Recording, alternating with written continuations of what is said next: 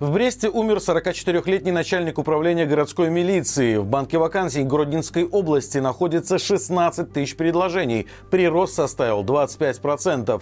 Новоизбранные депутаты провели мастер-класс по единогласному голосованию. Подробнее обо всем этом в ближайшие несколько минут. Мы благодарны вам за лайки, комментарии и подписки. Именно вы помогаете распространять наши видео большему числу зрителей. В Бресте в возрасте 44 лет умер начальник управления по противодействию киберпреступности городского УВД. По данным правозащитников Mayday Team, произошло это еще 4 месяца назад, однако получить официальное подтверждение этой информации не удалось.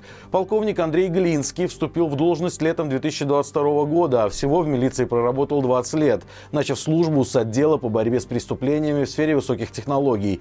Глинский специализировался на делах, связанных с хищением с помощью фишинга. Кроме того, он читал лекции о кибертерроризме в Брестском государственном университете. В последний год его подразделение занималось нелегальными криптовалютчиками, чьи деньги в большинстве своем имели криминальное происхождение. В некоторых случаях суммы конфискации по решению силовиков составляли более полумиллиона долларов.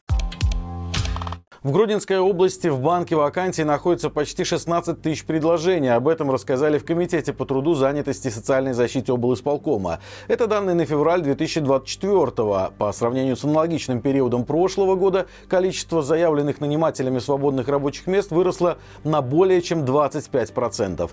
В Комитете также добавили, что спрос на работников по рабочим профессиям превысил 62% от общего числа вакансий. В феврале прошлого года этот показатель был на 2,5 2,5% меньше. Наибольшее количество вакансий доступно в самом областном центре, почти 5 тысяч. Далее идет Лицкий район, где наниматели ищут почти 2 тысячи сотрудников. На третьем месте Волковыский район и 1100 пустующих вакансий. Здесь важно отметить, что это данные, которые подаются в Комитет по труду и занятости населения. Большинство вакансий этой базы касается госпредприятий. Малый частный бизнес здесь редко представлен, а значит ситуация с недостатком рабочих рук может быть значительно хуже. Новоизбранные депутаты местных советов провели мастер-класс по одновременному голосованию. Сразу в ряде округов Гомельской области сообщили, что новые депутаты смогли единогласно избрать председателя. Причем примерно в половине случаев новые депутаты решили не менять старых коней и избрали руководителями тех, кто уже возглавлял советы предыдущих созывов. Но самое интересное, что происходило это при тайном голосовании. То есть абсолютно все народные избранники каким-то удивительным образом свели свой выбор на одном человеке. Еще удивительно Удивительное то, что в округах, где должность председателя заняли новые люди, голосование тоже было единогласно. Например, в Припятском избирательном округе номер 6 так выбрали Наталью Кузьменкову. Местные пропагандисты объяснили это тем, что ее кандидатуру выдвинул председатель областного совета депутатов. И, видимо, сопутствующая речь про «родилась в Наровле и работала в районе» убедила абсолютно всех присутствовавших. Друзья, прежде чем продолжить, прошу вас подписаться и поставить лайк этому видео. Только не забывайте о своей безопасности. Белоруска пожаловалась в ТикТок на колбасу от Брестского мясокомбината. Женщина показала в ролике батон вареный молочный высшего сорта, который она приобрела. На упаковке указана дата 20 февраля. По всему срезу колбасы были видны маленькие вкрапления. Отметим, что на фото, которое размещено на сайте производителя, срез выглядит по-другому. Он гладкий, без каких-либо привесей.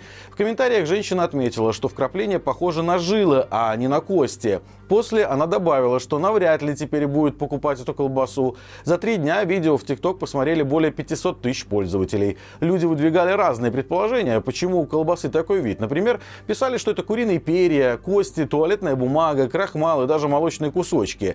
Корреспондент «Зеркала» как физлицо обратился на горячую линию Брестского мясокомбината, чтобы узнать, что произошло. Сотрудница не могла сообщить, менялась ли в последние годы рецептура изделия. Эти нюансы нужно уточнять у работников производства.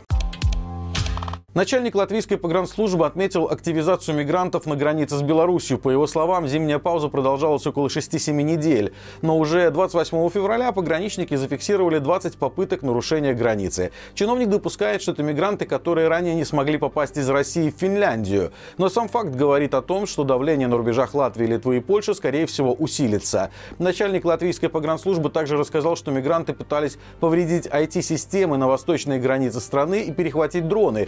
Причем в некоторых районах это происходит довольно регулярно. А вот на границе Латвии и России миграционного давления нет совсем. Хотя эпизодически пограничники встречают граждан России и Беларуси, которых можно связать со спецслужбами. Цитирую. Они пытаются незаконно попасть в Латвию. В основном они врут, сказки рассказывают, говорят противоречивые вещи. Они не раскрывают того, что приехали сюда, например, чтобы что-то поджигать или взрывать, но профиль свидетельствует как минимум о предыдущей принадлежности к спецслужбам, заявил начальник латвийской погранслужбы.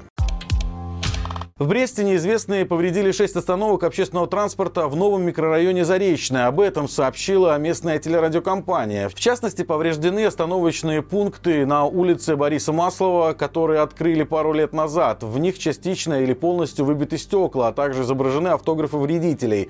По данным телеканала, обустройство одной остановки стоит 16 тысяч рублей, замена одного стекла – 1000 рублей. Некоторые местные жители думают, что остановки повредили подростки. Однако не все так однозначно, поскольку нашли свидетели того, что стекло на одной из остановок лопнуло само из-за сильного мороза.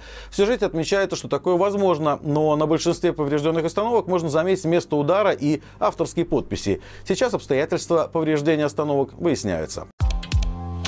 Инженеры Брест-Энерго создают необычные квартиры для аистов. Неожиданная идея появилась для того, чтобы прекратить вечное противостояние птиц-символов Беларуси и энергетиков по всей стране. Ведь гнезда аистов на электрических столбах довольно часто несут опасность, так как они могут привести к короткому замыканию, могут влиять на устойчивость опоры и многое другое. В небольшом ролике в ТикТоке Брест-Энерго показали процесс создания нового вида жилья для аистов. Из металла для птиц сооружают комфортное гнездо, которое крепится на столбы ЛЭП. Такой домик располагается располагается выше опасных проводов, поэтому птицам ничего не угрожает. Есть еще один положительный момент. Простое решение позволяет избежать случайных аварий на линиях электропередачи. Стоит отметить, что пользователи сети тепло приняли идею от энергетиков, а видео быстро собрало десятки тысяч просмотров. И это все на сегодня. Желаю всем хороших выходных. А в воскресенье в 6 вечера не пропустите наш итоговый стрим, в котором эксперты обсудят самые важные темы недели. Подключайтесь и задавайте нашим спикерам свои вопросы. В эфире Маланки появится политический аналитик Федор Крашенинников, представитель Байпол Александр Азаров, автомобильный эксперт Сергей Слонян и пранкер Владислав Бохан. До встречи в понедельник и живи Беларусь!